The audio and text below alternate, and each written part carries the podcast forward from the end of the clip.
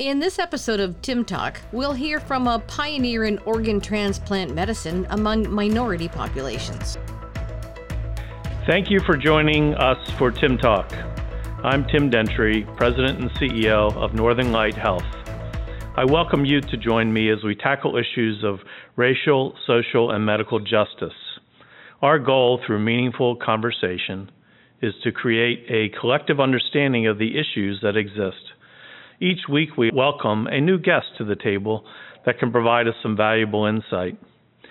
Today, we have a very special individual for you to meet. Our guest, and it's my honor to introduce him, is Dr. Clive Callender, a renowned transplant surgeon and professor at Howard University in Washington, D.C.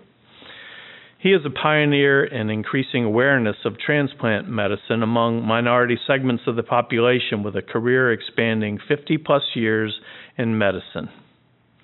In 1974, he founded the Howard University Hospital Transplant Center. In 1991, to increase the frequency of organ donation among African Americans, he founded the National Minority Organ Tissue Transplant Education Program and today it has over 50 locations in the United States and Trinidad and Tobago.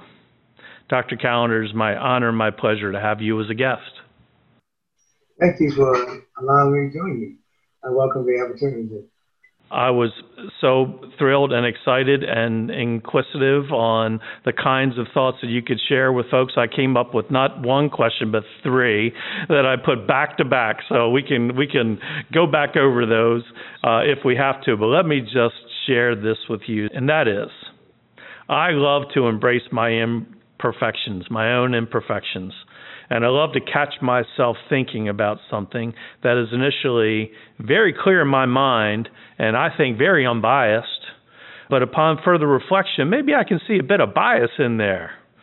Not having read of your incredible experience and background in life's work until I was doing my homework for this podcast, I thought the topic for us to discuss was more on why minorities do shy away from transplants. But in doing so, I would have missed an opportunity to learn of the incredible impact that great leadership and education can have on making a difference in minority donors. So that's what I would like to explore is your leadership and how education really makes a difference. Because I read that you once said, quote, to be a doctor you don't have to be brilliant. You have to care, be kind, and you have to have common sense. You also said if you take a problem to the black community and give them an opportunity to become sensitive and give them knowledge to open the door, they will rally behind the issue. Just love that. And so here we go with my stream of questions. Can you share with our listeners what it was like to be a leader in our nation on such a big and complex issue? And how did you learn to make such a huge difference in so many lives? And what are the lessons you learned that would be applicable to this COVID time we live in, both with equity of access to health services and the vaccine in particular? So let's start with you and what it was like to be a leader on such big issues nationwide, worldwide. It, was very interesting in the sense that uh, it was clear everybody, including me, that was an impossible task. But you see, my life history is such that I've always dealt with impossible tasks and impossible tasks because of my faith in God. Uh, there's no mountain that you can't climb, and there is no impossible dream. And so I took on this task as I took on any other task, recognizing that there was little likelihood of me succeeding, but uh, with my background, it was something that uh, I had to pursue. With that in mind, uh, I began the task of uh, trying to analyze what the situation was, and I had a lot of people help me. Shared information. You know, the first time uh, they came to me with the issue, they came to me with the issue that 70% of the people on dialysis in the United States of America were black. Really, only 3% of the donors were black. And so uh, they asked me to help with, with solutions to the problem. But as is the case when uh, uh, you're a minority, uh, they ran out of money and they couldn't come up with any funds to help. And so, uh, with that in mind, uh, myself and Dr. James Baton went to the president of Howard University. We were, we were given $500 uh, to try and unravel this mystery. And so, uh, the first thing we did was go to the black community with uh, Dr. Bacon is a psychologist, and he had an array of students. And we went to the black community of District of Columbia, asked them to get the answer. Why is it African Americans are elected to become donors? In point of fact, the work that we did between 1978 and 1982 gave us the answers. We, we found out two great important things. First, the reasons that blacks feel reluctant to become donors, and second, the, we come up with a solution to how to overcome uh, the uh, uh, mysteries that, that, are associated with why. For example, we identified five uh, reasons. Uh, first, the information that we gathered was not made known to the black community.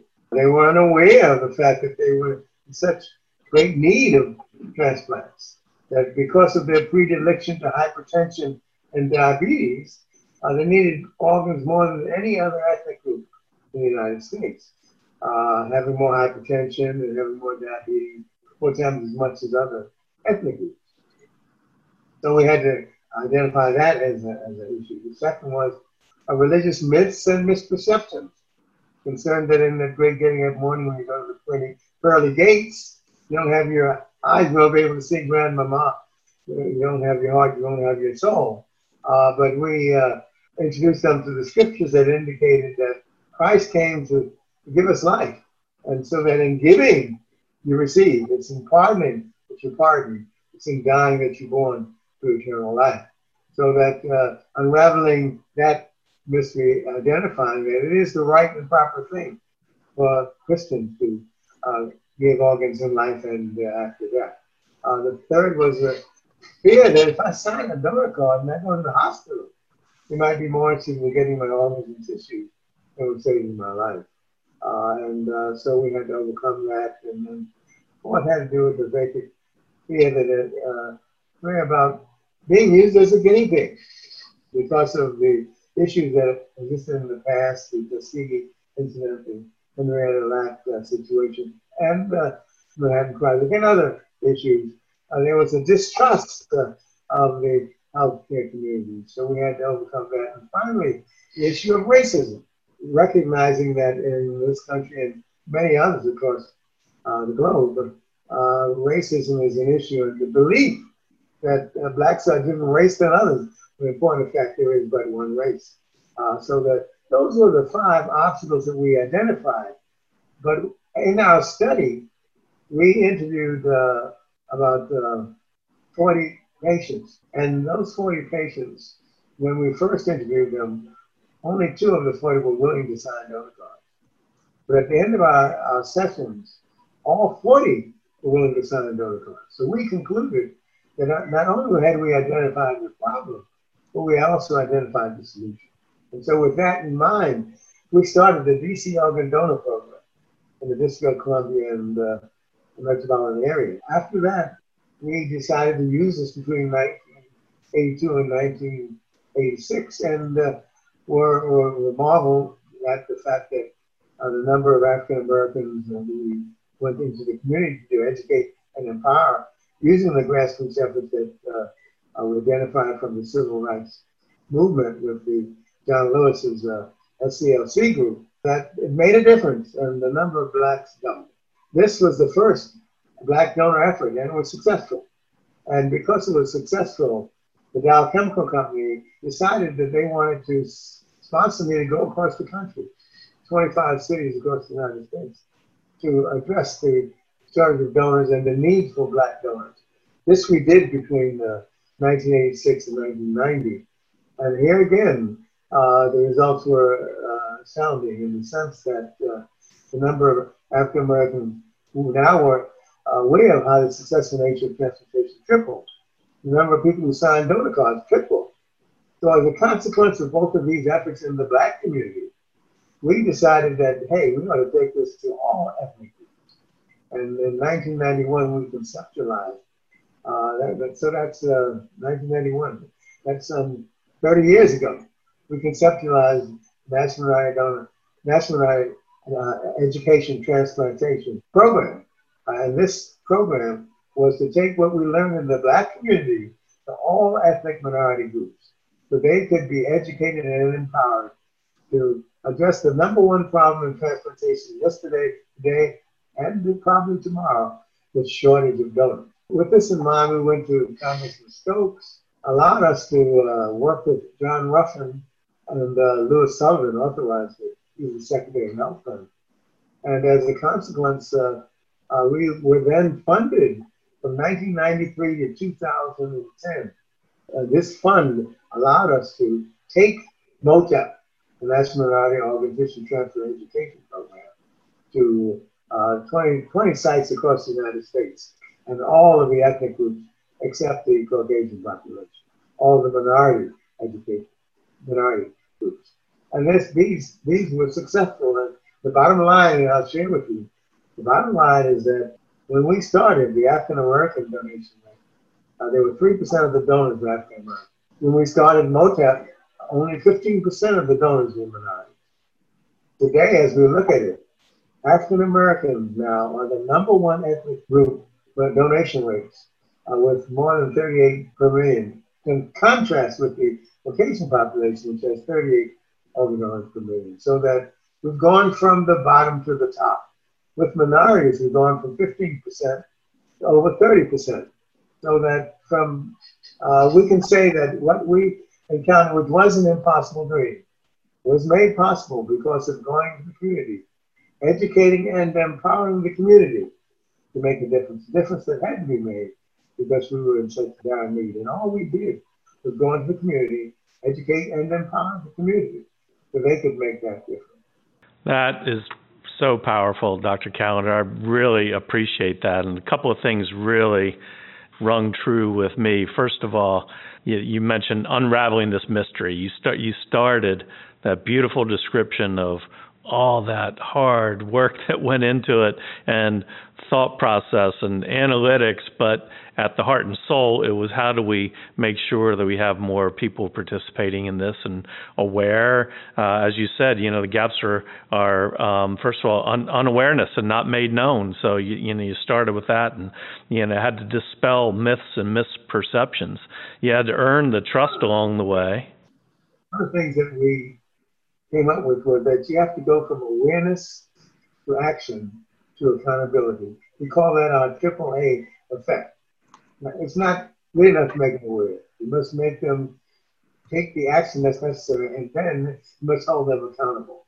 And so those are the, the AAA effect that we employed. Of course, the other one was to love yourself, take care of yourself. If we wanted the communities to uh, adopt healthy lifestyles so that they would no longer need organs so much because we have to try to reduce the number of, of, of minority communities that suffer from hypertension and diabetes. Very good, you know, and and that's what I was going to really note is I did, I wasn't aware of the AAA the way you put it. I love that. I'm going to use that if you don't mind. I'm going to borrow that. I, think I probably was living that anyway, and uh, but now I I have something I can market that. now people understand it. I love that. I was going to emphasize the action that you had in in your career, and when you and I met last week, I mentioned that one of my childhood heroes was Johnny Unitas, and you know quarterback for the Baltimore Colts, and he was not about big talk with no action. It was all about action. Let your actions speak for themselves. I love your added component of accountability. That is absolutely perfect. And I think if all of us stay focused on the AAA, we we could all make big differences in a lot of lives. That's for sure. And no matter what our aspiration is or the things that we're passionate about, that's really just just fabulous. What do you think are the lessons learned now? We're in, you know, it seems like you can't have a conversation with anybody without it having some tainted with uh, something about COVID. Whether it's, you know, now it's it's more vaccine oriented, et cetera, but we're not out of the the medical crisis yet. We, by the way, at Northern Light are really trying to dig in because we have more clinical data now especially electronic, we can do more uh, analysis of what are the medical injustices or medical disparity of service, of access, etc., that is creating the fact that a lot of minorities have a much higher infection rate, including right here in, in the state of Maine. And what are we doing about that? And what are we doing as a leader? We're one of the largest healthcare organizations in the state of Maine. We want to partner with state government, et cetera, which we've done, I think, in a, in a very positive way. But as it relates to you know getting the vaccine out into the Uh, into the the community, out into the masses, how what what are we going to do to make sure we do that with action and with accountability, so we aren't just saying, you know, first in line, come on, and and we we don't engage. We know we need to engage. So we're trying to do that in a clinically driven way. So as I heard your amazing experience, I'm thinking, oh, we got to do a better job with that, you know, dispelling the myths and misperceptions. We've got to make sure that we are doing everything we can to really build in accountability with all of our our caregivers. So there's so many things that I was thinking listening to you that are COVID related. What do you think of? Well, the first thing is that uh, the similarities are just glaring because what we need is the same thing we did for uh, donation and transplantation. We need to go to the community. Now, it's interesting for me to say it's kind of a paradox because with COVID, uh, the one thing you probably don't or fear, are fearful of doing is going to the community. But that's what you must do uh, by whatever means necessary. Uh, you must go to the community, and you must educate the community and empower them to make the difference. Give them the knowledge, uh, help them to understand that 3, 000, 3 to 4,000 people are dying from COVID every single day. And in order for us not to be part of that group, we need to take the vaccine. So uh, the, the, the distrust is the same distrust that they had about donation and transplantation. And it was justified. Let's face it. Uh, the experiences of the Tuskegee people, the experience of Henrietta Lack, the, the Manhattan Project, and the plutonium injection, and then many other uh, reasons for the distrust are legitimate. But it is important, therefore, for us to take the ball and run with it and educate them and empower them to understand that in spite of all those things, you still must do the best thing for you. Uh, the thing that was most effective in my communication with the community was helping them understand it is for you. Okay? I'm not here to do anything for me. I'm doing it for you. And so uh, the love yourself, take care of yourself component was to emphasize the important that it is all about the community. And uh, the, the most effective change agent that I've encountered in my life is the community. But you must take the initiative and go to the community. And then you must educate and empower them to do the thing that is most beneficial to them. You know that that's really fabulous, and we have something called a brand promise at Northern Light Health, and it's making healthcare work for you. And you know what? We've had that and we've used that. We try to live it every day, you know, and reinforce it. But I like you're helping me make that link to our brand promise, making healthcare work for you, of saying to the community, this is for you. You know, this isn't for us. This is to make us look good and go to the community. I, I love what you, you know, so many things that you said, Doctor. I'm so honored to have this talk with you. It is what we as healthcare people must do. Absolutely. As I talk to people they're afraid to go to the community because they're afraid they get infected. Well, uh, we've dealt with infections from time immemorial. Uh, we've dealt with uh, uh, yellow fever, we've dealt with AIDS, we've dealt with everything. We've learned how to protect ourselves. So we have to protect ourselves and uh, educate and empower the community in spite of the obstacles. Uh, we have always obstacles. Uh, what makes greatness is when you uh, in spite of the obstacles, overcome adversity. And this is another opportunity for us to do just that in the same way donation. Yeah, absolutely. And Again, you know, up up here in Maine, we have established a pretty good reputation for reaching out into the community. So we've we've been doing that quite a bit because we're more of a community-oriented health system and not a I, you know, not a tertiary quaternary kind of thing. We have a tertiary hospital, but we cover, we provide care in the homes, and we provide care in the doctor's offices, and and every place, you know, beyond that through tertiary care and the like. But you know what? You know as well as I do because you've been in healthcare for a while that our industry has a bit of uh, a mindset of well, when when people are sick, they'll come to us instead of we go to them and so that is what we're trying to to do. So this this talk is helping us reinforce to our our healthcare team of over 12,000 people, you know, we got to go to where it counts. That's one of our. I started to to write up a list of uh, as if COVID is in the rearview mirror, and so what are our lessons learned? And that is a big number. Like, what does that mean in the future? To me, it means we've got to do so many of the things that you've been doing all of your career, but we've got to go to them and earn their trust. We've got to go to the community because that's what we must do. We can't sit back and wait for more complex illnesses to come to us. And it's all about love. This is what it's all about. It's a love for our fellow man uh, that's been preached from time immemorial. It's more about doing, not uh, promising, but actually doing. That is absolutely it. So, you know, just a, a couple of wrap up thoughts here. And I'll turn it back to you for any wrap up thoughts that you have. But again, struck so many chords with me uh, I just got to say this, you know, as you said, racism, and in fact, everyone is one race.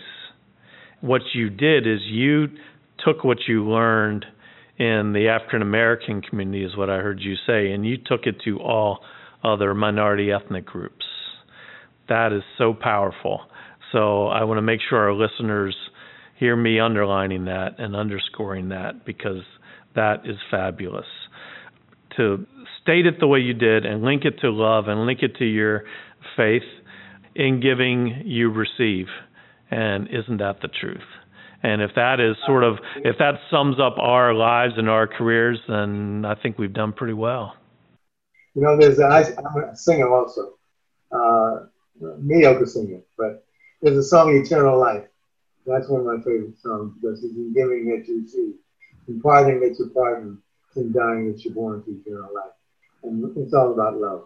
That's what I've been all about my whole life. Here, here. Thank you. So, Dr. Callender, thank you for joining me for this very heartfelt and engaging conversation. I've enjoyed it so, so much. You're welcome, and I welcome the opportunity to be able to share uh, my wealth of experience uh, in a time that uh, is very important because it's the same issues that are unmasking themselves again. And it's another opportunity for us to show that we care for one another by uh, going to the community, educating and empowering, because that's what it's all about. Thank you. That will wrap up this episode of Tim Talk. Thank you to you, our podcast listeners, as well. Until next time, I'm Tim Dentry, encouraging you to listen and act to promote our culture of caring, diversity, inclusion, and, quote Dr. Callender, love. Thank you. Thank you for listening to this episode of Tim Talk. If you enjoyed this podcast and would like to hear more, please go to northernlighthealth.org slash podcast. We welcome you to join us on February 18th when Tim will speak with Dr. Kimberly Whitehead, co chair of University of Maine's Diversity, Equity, and Inclusion Council.